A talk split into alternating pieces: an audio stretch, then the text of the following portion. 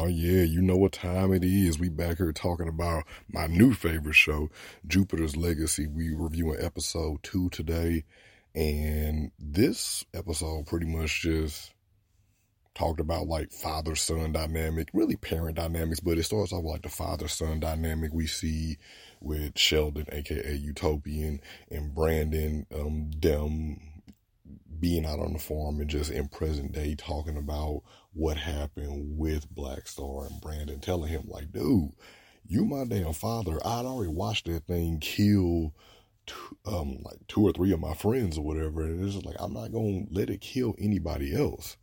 And you know, if if I had to do it all again, I'd do the same thing. And I will do it every time if it means protecting you. Sheldon still kind of like going by those old rules. Um, those old rules of like, okay, this is how we used to be superheroes. But Brandon makes the good point of, yeah, back in the day, people, eh, I don't know what it, I don't know what it is or whatever, but it seems like as we evolve, we get more violent in society humanity gets more violent. So it's like you can't be living by them rules of uh, truth, justice, and the American way or whatever. Some of these damn people whatever, you keep on putting them up in jail, they keep on getting out. Somebody eventually got to put these people down. And that's what Brandon was talking about. Um, and then it also talked about, uh, we also saw like the flashback of uh, Sheldon and Walter dealing with the aftermath of their father dying.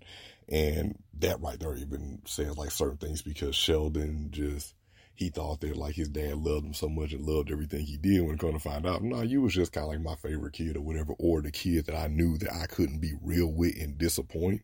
So Sheldon pretty much has been living like a charmed life with his dad or whatever. Like, yeah, he's like, he's trying to tell Walt, man, I be, what you talking about? I work her too or whatever. Walt, like, yeah, you work her. That mean you get to leave. You get to go do like your like little excursions and your passion projects. I've lived here. This company, I live and breathe this company. Like you didn't got to do other stuff, whatever. Like this was my company just as much as it was dad's.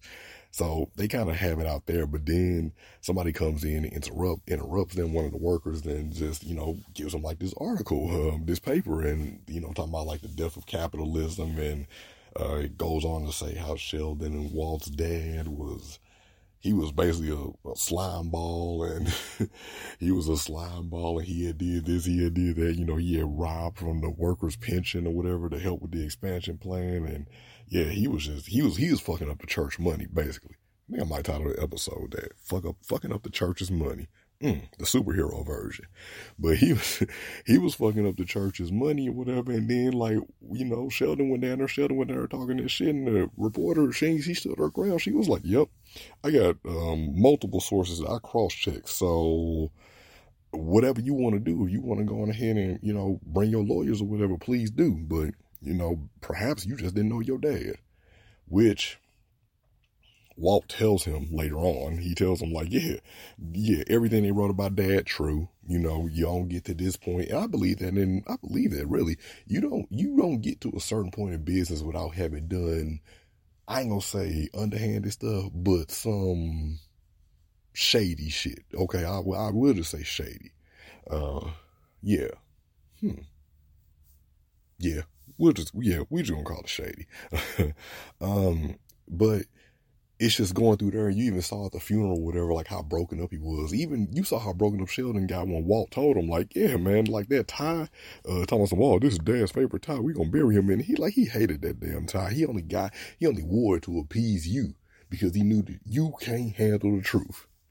Man, that might be nah. I'm gonna go fucking with the church's money. I was gonna say that should be the show title, but never mind. Um, and it all, the episode also touched on like fighting through the fear and then the trauma of being a superhero in the new age. Um, I forget who, um, who the black people are. The mother, uh, not the mother, but the, uh, the father and son. He was a former uh, superhero, and then we have uh, his daughter who's currently a superhero. But it talks about like fighting through the fear. Like she was like, "Man, I was scared, but I kept fighting."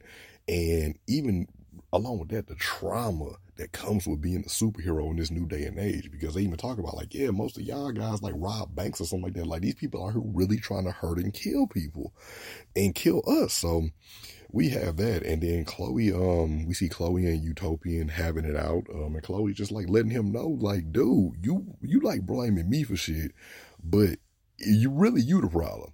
Um, uh, one of the quotes that she said, which I was like, that was deep. She's like, you've been attacking me for so long. All I know how to do is fight you. That's some deep shit right there, man. That's like really deep. And that's just like a microcosm for life.